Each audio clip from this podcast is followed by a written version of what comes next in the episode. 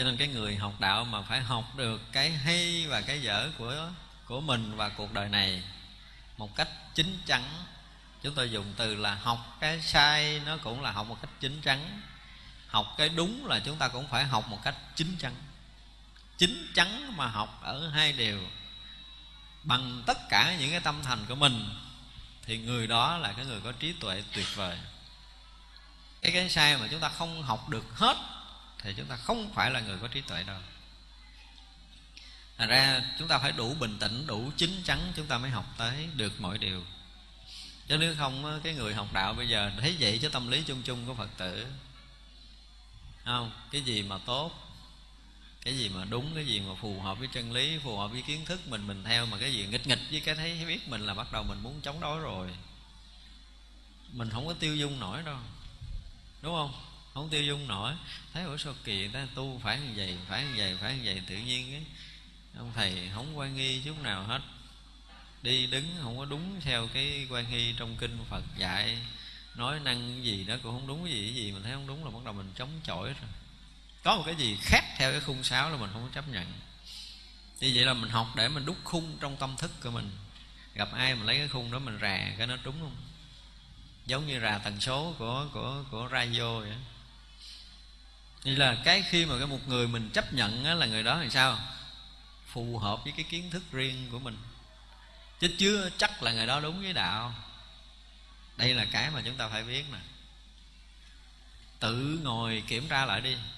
Cái người mình chấp nhận, Thì người đó có phải là cái người nói đúng chân lý, Sống đúng chân lý hay chưa? Hay là đúng với kiến thức riêng tư của chính mình mà mình chấp nhận? Chưa chắc, đúng không?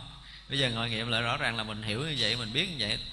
Mình do kinh nghiệm học đạo lâu năm của mình, do kinh nghiệm tu hành lâu năm của mình mình cho như vậy là đúng với đạo, nói như vậy là hợp với đạo. Cho nên là ai mà nói đúng đúng, hợp hợp như vậy là mình chấp nhận rồi đó. Nói sai là không có được á. Nói sai là không phải đạo lý, tại người kia là người mình đang tin, điều kia là điều phật nói, vân vân. Nhưng có những cái sự thật có những sự thật nó không phải là khung sáo mà chúng ta chấp nhận được thì hy vọng là tuệ chúng ta mới mở. Nếu mà chúng ta không vượt khỏi khung sáo chúng ta tiếp nhận á, tuệ chúng ta mở không phân nửa thôi. Và phân nửa tuệ đó không có xài được đâu hết trơn đóng cửa trong chùa thì xài được mà bước ra cổng là chết. Thật ra khi mọi người học đạo là chúng ta phải học thông được hai chiều thuận nghịch. Sự thật sự thật cái chân lý nó sẽ dung thông được cái thuận và cái nghịch nha. Cho nên á, nhiều khi chúng ta nói là nói sai sự thật á nói sai sự thật nó vượt ngoài bốn cái nói dối nói hai lưỡi nói đôi chiều nói lời hung ác. Ví dụ như là trong tứ nhiếp pháp nó có cái gọi là ái ngữ. Ái ngữ theo cái hiểu bình thường là gì? Là lời nói ngọt ngào, mình nghe mình cảm giác nó dễ chịu nè. Không mất lòng người khác nè. Không phạm bốn cái lỗi kia rồi. Tức là không phạm bốn cái lỗi nói dối, nói hai chiều, nói thiêu dệt, nói lời không án rồi. Còn phải nói làm sao cho nó nó vừa lòng người ta, nói làm sao cho người ta đừng có bị khổ vì lời nói của mình, nói làm sao cho đừng có sốc này nọ, vân vân vân. Theo cái kiểu học thông thường, ái ngữ là chừng đó. Ái ngữ là lời nói ra, người ta phải có cảm tình nói ra người ta phải thương, phải quý, phải mến mình. Gọi là ái ngữ, nói lời nghe. Vừa nghe cất giọng lên là bắt đầu mình có cảm tình liền. Thì không phải là ngôn ngữ ngọt, mà cái ngọt sâu ở trong tâm người đó, mình thấy khác chưa? Khác rồi nha đúng không? Người này nói vẫn sai sự thật, nhưng mình nghe có cảm tình lắm. Là chính cái sâu ở trong lòng họ có một cái gì đó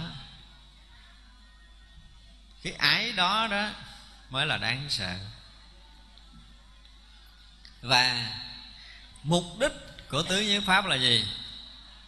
Muốn đưa người ta trở lại với chánh pháp, đúng không?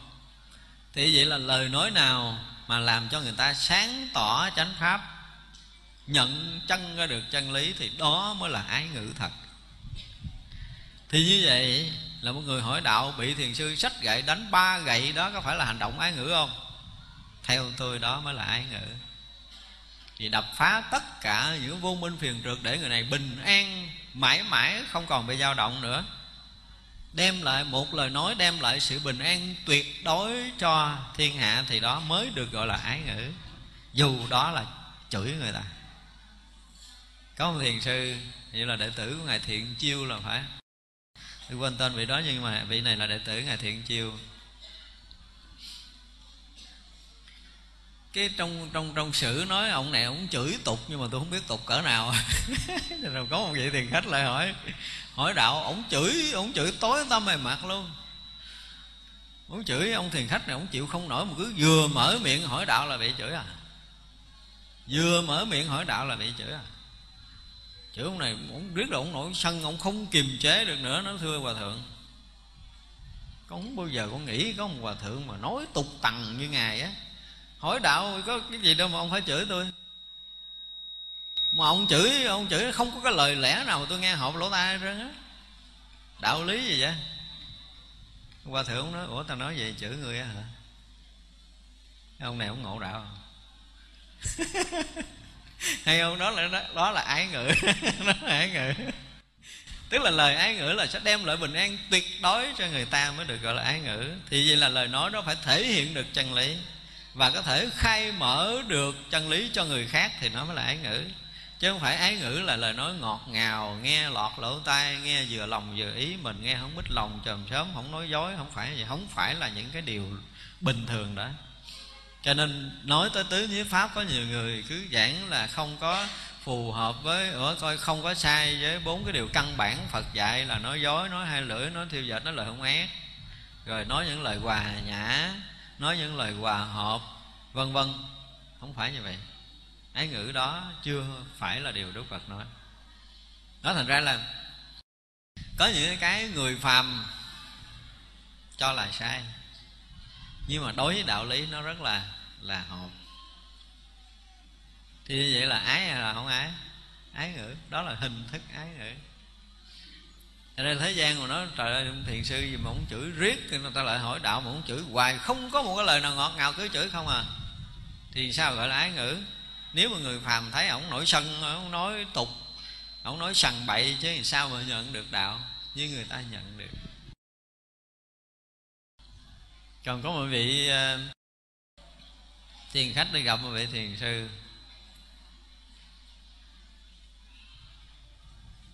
thiền sư đó hỏi là ngươi từ đâu tới? Và nói là con đệ tử của vị thiền sư a vậy đó, tới đây gặp hòa thượng. Rồi à, thầy ngươi dạy cái gì? Thì ông mới kể là thầy ông dạy điều này, điều kia, điều nọ rất là hay, rất là phù hợp với chánh pháp. Vị thiền sư bật cười không à?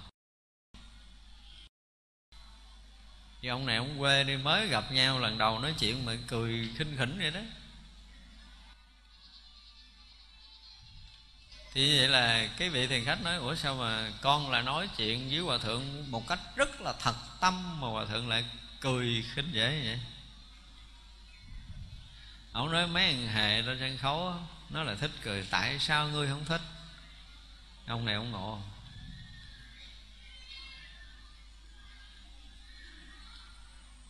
Tại sao vậy? Có một điều mà mình không chấp nhận nổi, làm sao mình ngộ đạo dù đó là một điều rất là nghịch, đúng không? Nhớ như có một cái ông cũng đang tu đi ngang cái chỗ ờ, người ta bán thịt. Thì bà kia bà nói chuyện mua thịt thôi. Bà nói, ông, làm sao ông kiếm cho tôi miếng thịt ngon để tôi về tôi ăn? Tại mấy nay tôi cũng ờ, ờ, muốn ăn thịt mà kiếm hoài không có thịt ngon. Ông nói, cái thớt thịt tôi thịt nào cũng ngon hết. Thiền sư ngay khi đó ngộ liền ông tu đi ngang đến nghe thất, thịt tôi miếng nào cũng ngon hết. Nên nếu mình học đạo, mình lựa những cái câu nào mà rất là đúng với chân lý để mình có thể sáng đạo còn những cái câu như vậy không có cho mình sáng đạo hơn thì không phải. Đó là cái người đang nói ái ngữ không? Ra chúng ta học đạo có những cái mà thực sự nó nó sai với cái khung sáo của thế gian, nhưng nó sẽ phá được khung giáo thế gian để cho mọi người thấy được sự thật thì đó là một cái, cái lối nói chân thật ngữ của đạo phật. Cho nên khi mà chúng ta tìm chân thật ngữ không không có nghĩa là người đó nói cái gì cũng thật hết không có nói dối. Chân thật ngữ phải xuất phát từ cái gì? Từ cái thấy nhìn đúng với chân lý của mỗi người nhận rõ chân lý và sống đúng chân lý. Thành ra họ nói hư nói thật họ đều muốn lộ bài chân lý, chứ không phải nó hư nó thật để người ta hiểu hiểu nghĩa trên cái ngữ. Thật ra khi mình học đạo, mình hiểu nghĩa trên cái ngôn ngữ của người nói, có khi mình sẽ bị lầm. Và nếu mình gặp một số vị thầy á, mà nếu là những vị thiền sư thì mình lại càng lầm chết mình luôn. Phải dùng cái từ là lầm chết người luôn. Họ nói vậy nhưng mà không phải vậy đâu. Họ nói vậy họ muốn nói cái gì cho mình á và tất cả những thiền sư quý vị nên nhớ một điều là không bao giờ rảnh làm cái chuyện cho riêng mình. Nhớ điều này mà gán sẽ lụm được đạo lý bất cứ tình huống nào. Chưa? thiền sư đối diện với mình là luôn làm cái gì đó cho mình á. Mình không biết. Tức là ông muốn đập, muốn phá, muốn làm cái gì để cho mình sáng đạo chứ không phải chuyện của ổng không còn nhu cầu này cho vị thiền sư không phải mình đừng lợi lợi ổng rồi mình nói không mong muốn cái gì mình cúng cái đó. Không phải như vậy. Không có đâu. Thiền sư không có làm cái chuyện đó, không có đòi hỏi cái chuyện đó. Mà luôn luôn đối diện với tất cả mọi người đều muốn khai thị. Muốn làm cho người đó nhận chân được chân lý. Cho nên có những cái lối cách thuận nghịch của vị thiền sư đó, mình cứ mở tâm ra để đón đạo thì chắc chắn mình sẽ nhận đạo nhưng nếu mình đến với vị thiền sư mình chờ có một ngôn ngữ ngọt ngào hay mình chờ có một cái lời nào đó đúng đắn hay mình chờ để mình tìm một cái gì cho nó hợp với đạo rồi mình mới nhận là muôn đời mình không bao giờ mở mắt phật của mình ra được. Con mắt phật của mình là luôn luôn thấy đúng mọi vấn đề. Cho nên sâu trong lòng ông thầy ông muốn mở cái gì cho mình chứ không phải là ngôn ngữ ông đang nói. Thật ra chúng ta nghe nghe thủng cái ngôn ngữ á, thì chúng ta mới nghe tới sự thật cho nên nói tới cái sự thật này, chúng ta phải nghe một cách là nghe nghe lọt qua được cái ngôn ngữ đó. Mà rất là nhiều người bị lầm với những ngôn ngữ của thiền sư. Cho nên nó, có vị thiền sư nói là ta dạy các ngươi để chi? Để đừng có bị phật tổ lừa. Thì như vậy là phật tổ luôn luôn lừa chúng sanh, ngu muội. Phật tổ luôn luôn nói đúng sự thật, đúng chân lý, nhưng mà chúng sanh ngu muội sẽ hiểu khác cho nên thiền sư muốn khai thị cho chúng sanh, mở con mắt tuệ mình ra, đừng có bị mấy ông phật tổ lừa nữa. Sẽ dĩ tại sao mình bị lừa? Là mình luôn sống sai sự thật cho mình không thấy đúng cái lời phật tổ. Các vị thiền sư thì muốn mình mở con mắt ra để mình thấy sự thật của chính mình rồi thì mình thấy là phật tổ không lúc nào nói sai với chân lý. Thì nói như vậy, thấy như vậy mới gọi là thấy đến sự thật mà nói đúng sự thật còn nếu không chúng ta sẽ bị lệch cả đời của mình. Cho nên đến kinh điển đại thừa này á, chúng ta học á nếu mà cái đầu chúng ta vẫn còn bị kẹt trong khung sáo theo cư sĩ tại gia thì cái giới thứ tư là không được nói dối đúng không? Đừng có kẹt trong đó nữa. Chúng ta ra khỏi cái khung đó đi. Nó phải sâu hơn xa hơn và rộng mở hơn chứ nó không còn nằm trong khung đó thì lăng nghiêm tới đây không có nói chuyện mà mà khung sáo nhỏ nhiệm đó thì như vậy là ở đây đức phật muốn nói cái gì? Không phải là đức phật nói giới thứ tư. Như đức phật muốn nói lên cái nền tảng căn bản sống có đạo lý là sự thật. Mà sự thật đó không phải là là phải vượt qua bốn cái lỗi lầm. Không, là nói dối, nói hai lưỡi, nói thiêu dệt nó là hung ác mà nó lại nghịch đảo đi tới bốn cái lỗi lầm đó nữa. Nếu nhìn theo kiểu thế gian thì có khi đó là lời nói dối.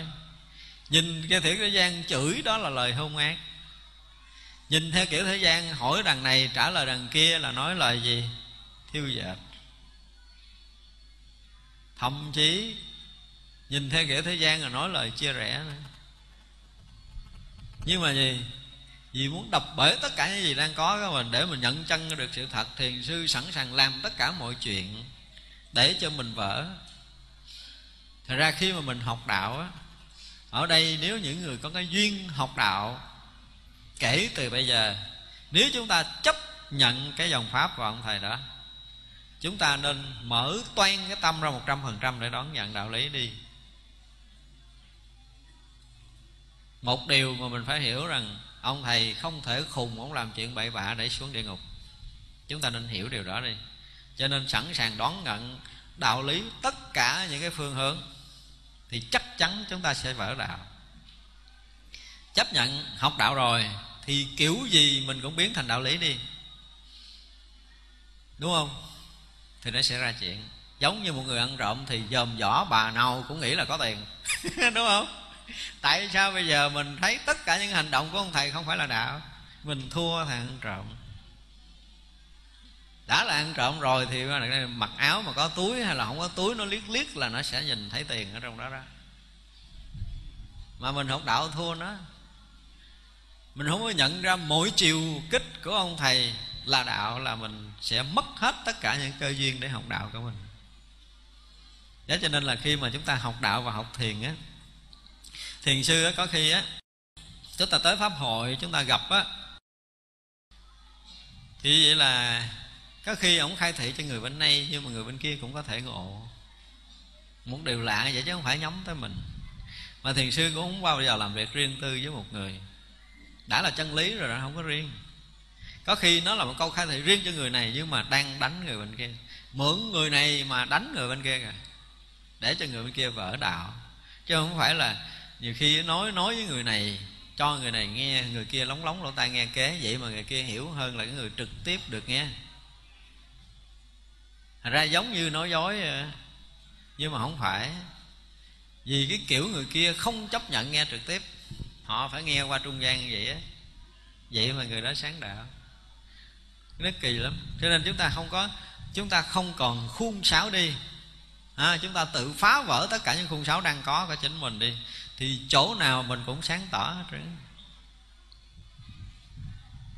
phải học đạo được cái kiểu này. Gọi là thương tùy học phật. Ở trong thập nguyện phổ hiền có cái cái cái nguyện là thường tùy học phật, đúng không? Thì lúc nào mình cũng một trăm phần trăm chứ không có chín chín phần trăm được. Thì vậy là lúc nào chúng ta cũng có thể thể ngộ được đạo lý trong tất cả những tình huống của đời sống của chính mình học đạo như vậy mới tiến bộ nhanh, còn nếu không là khó lắm. Mình chờ đợi nói đúng đạo lý, nói đúng chân lý, nói phải theo một cái chiều nào đó, đạo lý theo một chiều, không còn là đạo lý nữa. Mà nói như vậy thì không ai chấp nhận. Tức là nếu mà thanh tịnh thanh tịnh gọi là tuyệt đối để có thể nhận đạo thì phải coi chừng nó chỉ là đạo một chiều. Và chúng ta chỉ suốt cuộc đời mình để chấp nhận sự thanh tịnh thôi, chúng ta không chấp nhận cái gì khác là chúng ta chỉ chấp nhận một chiều và đầu chúng ta bắt đầu có khung sáo rồi. Ở đây không có tịnh và không có loạn không có nhiễm. Không tịnh và không nhiễm, đó mới là đạo. Và đạo nó có đầy đủ tịnh và nhiễm. Đối với đạo thì không có tịnh, không có nhiễm. Nhưng mà mà là tịnh là nhiễm. Chúng ta phải chấp nhận được hai đầu này. Còn không có chấp nhận được ở đây dùng từ chấp nhận không có nghĩa là mình mình gật đầu. Không phải như vậy đâu. Cái chấp nhận của đạo á, quý vị sẽ thấy cái khác từ trước giờ mình học đạo nè. Một chút để mình thấy khác. Bây giờ mình nghe cái điều này, ông thầy lý luận nghe được kia, ông thầy lý luận mình thấy phải mình có thể gật đầu được, gọi là mình chấp nhận. Có nghĩa là mình không có cãi nữa, trong đầu mình cảm thấy thông rồi, mình hiểu rồi, mình chịu rồi, mình mình thấy lý luận này là phải mình đúng được, gọi là chấp nhận đúng không? Ông thầy nói đúng đạo lý, đúng chân lý, chấp nhận. Ông lý luận không có sai, chấp nhận. Thì tất cả những cái chấp nhận này là gì? Là nghiệp. Là một sự sai lầm của mình khi mình nghe phật. Đúng không? Có chấp nhận những điều đó là nghiệp không? Nghiệp đó. Quý vị đang gật đầu tức là nghiệp đó. Chứ không phải là hiểu đạo. Mà là nghiệp tập nổi lên mình thấy nổi cái lỗi này không? Bao nhiêu người tu lâu nay không bao giờ thấy nổi cái lỗi này. Nghe giảng đạo hay quá, nghe ông thầy nói hay quá, mình chấp nhận, gật đầu, đó là nghiệp nổi lên. Rồi theo nghiệp đó mình làm. Mình theo cái kiểu ông thầy dạy mình làm, tức là nó theo nghiệp chứ gì nữa.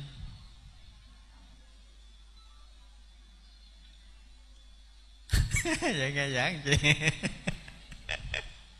người ta sẽ hỏi lại câu đó, vậy tôi nghe thầy giảng làm chi nhưng nếu ai mà thấy được chỗ này là nghiệp, thì người ta sẽ có một cái lối chấp nhận khác. Một cái chấp nhận sự thật không phải để làm. Đó là đạo, đó là sự thật mà trong kinh đức phật muốn nói. Nếu mà có một cái sự thật nào đó mình thấy được, mình biết được, mình hiểu được và mình làm được, đó là nghiệp. Đúng không? Có phải nghiệp không? Mình hiểu được cái gì? Hiểu được đạo đúng không? Mình hiểu được pháp và pháp đó là cái để mình hành mình hành để mình chứng cái gì đó. Có quá trời luôn, có mình này có pháp nè, có sở chứng, có sở đắc nghiệp gì nữa. Nhưng có một cái sự thật mà mình không có làm. Sự thật đó mình không có nắm bắt được. Lạ như vậy đó mới là đạo. Mà không có phải là chúng ta phải làm đúng. Không phải do kinh nghiệm học hỏi mà mình làm được. Cái gì nhớ chỗ này nha. Không phải là ông thầy ông dạy vậy, mình nhận vậy rồi mình sống vậy gọi là đúng với đạo là sai rồi, sống đúng với nghiệp, chứ không phải sống đúng với đạo. Thầy đã đi cầu học để mong rằng có một cái pháp để mình về mình dụng công, mình tu, Tức là mình muốn làm dày đi cái nghiệp chướng của mình, Chứ không phải là người muốn học pháp để tu. Thôi giờ bắt đầu muốn nói tới cái sự thật nghiệt ngã này nữa nè. Một sự thật rất là nghiệt ngã. Bây giờ học đạo để có pháp tu, bây giờ học đạo nó thành nghiệp rồi. Học đạo để thành nghiệp. Đây là điều khó chịu nhất trong cuộc đời. Cho nên, khi mà chúng tôi dùng cái từ là chấp nhận sự thật, thì vậy là hoàn toàn không còn có cái gì quý vị có thể nắm bắt được để có thể dụng công tu tập và làm giống như lời chúng tôi nói. Thì hy vọng là lúc đó quý vị là người chấp nhận sự thật. Khi sự thật được hiển bày rồi là không thể trước đó, không thể sau đó. Và cũng không phải ngay tại đó nữa. Không phải ngay tại đó nữa. Chứ không phải nó ngay tại đây và bây giờ là đúng là sai rồi. Ngay cả cái người dùng cái từ ngay tại đây và bây giờ họ không hiểu gì về cái cái câu nói họ đang nói đâu. Không có cái chuyện ngay tại đây được không có chuyện ở đây, ở kia. Không có chuyện thời gian và không gian, cho nên không có chuyện bây giờ, vạn chút nữa. Không phải quá khứ, không phải vị lai, là hiện tại. Sai rồi. Cái hiện tại đó không phải sự loại bỏ quá khứ và vị lai. Hiện tại đó là một cái thực tại không có thời gian và không không gian. Cho nên không có chuyện ngay tại đây bây giờ. Có không gian đâu mà tại đây. Có thời gian đâu mà bây giờ cho nên cái người dùng cái từ ngay tại đây và bây giờ người đó không hiểu chân lý. Nên những quyển sách mà nói hở hở là ngay tại đây và bây giờ ngay cái khoảnh khắc này rồi nó tất cả mọi cái đều là một lối nói lầm lẫn. Sự thật nó không có thời gian và không gian, cho nên dùng cái từ ngay tại đây và bây giờ là một lối nói chưa phải là người sáng mắt. Tất cả những quyển sách nói lên điều đó chưa phải là người sáng mắt. Làm gì có chuyện ngay tại đây bây giờ? Làm cái chuyện chấp và bỏ. Đạo lý mình có thể nhận được mình nắm bắt được để mình tu được, sao? Sự thật mình không thể nắm bắt được. Cho nên khi một phen mình chấp nhận được sự thật, có nghĩa là lúc đó mình hoàn toàn không có cái gì có thể nắm giữ được nữa. Thì người đó mới là cái người gọi là chấp nhận sự thật. Chứ không phải chấp nhận sự thật là mình mình nghe lý luận đúng, mình gật đầu để mình có thể làm được. Thì người đó là người đang từ chối sự thật, chứ không phải là chấp nhận sự thật. Đây là một cái sự thật rất là nghiệt ngã của cái người đang học đạo và tu tập. Thấy được cái lỗi này không? Thấy được cái lỗi lâu nay mình học đạo kiểu đó không? Ai thấy được được xem là người có trí tuệ phật đạo chút chút. Chứ nữa, bây giờ ai ở trong đây không muốn nghe một thời pháp để mình có pháp tu? Đúng không?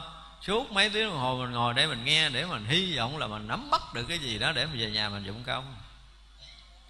Tức là mình dựng mình lên như cái núi để rồi là mình quơ hóp hết tất cả những cái gì đang có vô để mà làm cho cái núi tu vi của mình nó dày thêm.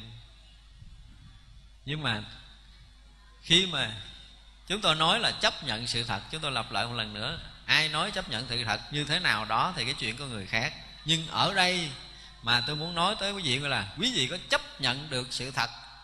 Và ai đó mà chấp nhận được sự thật thì nghe cái khoảnh khắc người đó chấp nhận sự thật, tức là cái phút đó người đó không còn có gì có thể nắm giữ được và chính bản thân họ cũng tan biến rồi. Phút chốc mà tan biến mình và hoàn toàn không có cái gì có thể nắm bắt được nữa thì người đó được gọi là người chấp nhận sự thật. Và người nào mà nói ngôn ngữ thật, tức là người đó đã rời khỏi mình, mất đi cái sự riêng tư và phải xuất phát từ cái ngôn ngữ của chân lý từ bồ đề tự tánh thanh tịnh mà xuất ngôn ngữ. Từ cái chỗ thanh tịnh tuyệt đối có ngôn từ, chứ không phải từ cái suy nghĩ tính toán phù hợp hay không phù hợp mà nói. Không có chuyện đó. Người nói đúng, sự thật là không so lường. Nói là nói, nhưng không phải nói nói theo cái kiểu nghiệp chướng của thế gian nữa, mà tất cả những lời nói, những ngôn ngữ của họ đều xuất phát từ bồ đề tự tánh thanh tịnh để tất cả những cái lời nói đều khế ứng với chân lý, thì đó mới là nói sự thật. Cho nên học đến cái giai đoạn mà không nói dối này, chúng ta phải hiểu tới cái chuyện thật mà mình đang làm. Sự thật những người đang làm là đang học đạo để kiếm pháp mà tu. Nhưng nếu mà còn tiếp tục đi theo con đường đó nữa thì tiếp tục làm dày đi bản ngã của mình, làm mù mịt, làm bích lấp mình chứ không phải là khai thông. Cho nên khi mà ngồi học đạo để chúng ta có thể chấp nhận một điều là gì? Là không còn cái gì để có thể chấp được.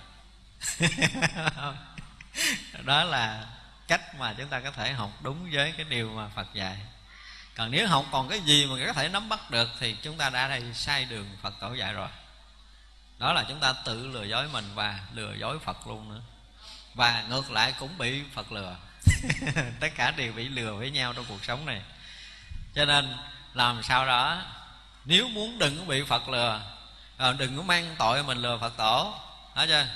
Thì đừng bao giờ chấp nhận những cái đang có. Và còn có cái mà mình có thể chấp nhận được, tức là mình tự lừa dối mình còn có cái mình có thể sở hữu được, còn có cái mình có thể nắm bắt được, còn có cái mình có thể so sánh được, tức là mình đang tự lừa dối mình, tự từ chối sự thật đang hiện có. Vì sự thật là không thể nắm bắt được.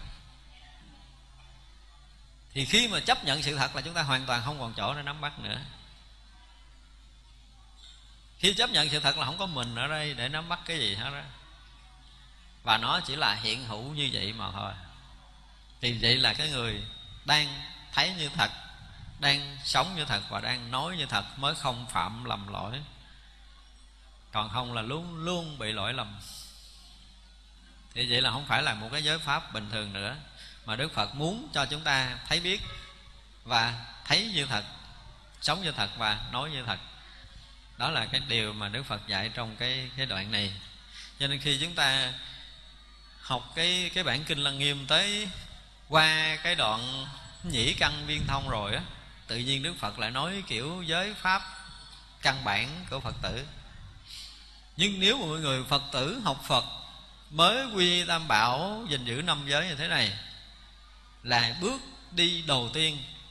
Nhưng mà nếu mà ai đã nghe tôi nói từ đầu những cái điều căn bản, thì người ta thấy rằng bước bước đầu mà không khế ứng với đạo lý giác ngộ giải thoát thì dù cho mình bước tới ngàn kiếp sau cũng không đúng luôn do đó phải thấy cái giới pháp này là nền tảng để có thể thành hình một cái cư sĩ tại gia một cách trọn vẹn. Nhưng nó cũng là nền tảng để có thể thành phật của chính mình. Thì là người học đạo chân chánh dù mới có quy y năm giới. Đã nói là nền tảng của phật đạo thì phải tu thành phật và sẽ sống đúng và sẽ thành phật quả, chứ không phải thành một cư sĩ tại gia nữa.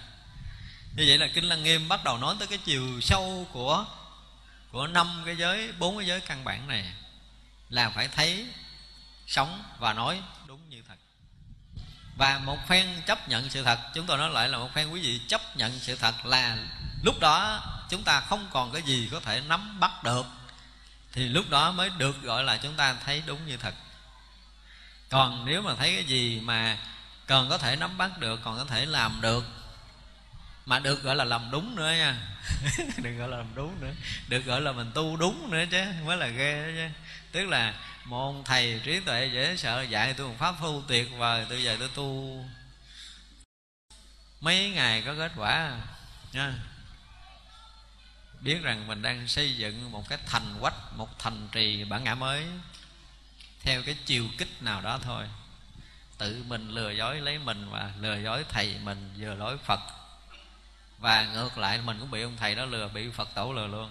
Là sẽ lừa với nhau để mà sống trong cái dòng sống này. Thật ra muốn đừng có phạm cái giới nói dối không? Là chúng ta phải chấp nhận được sự thật.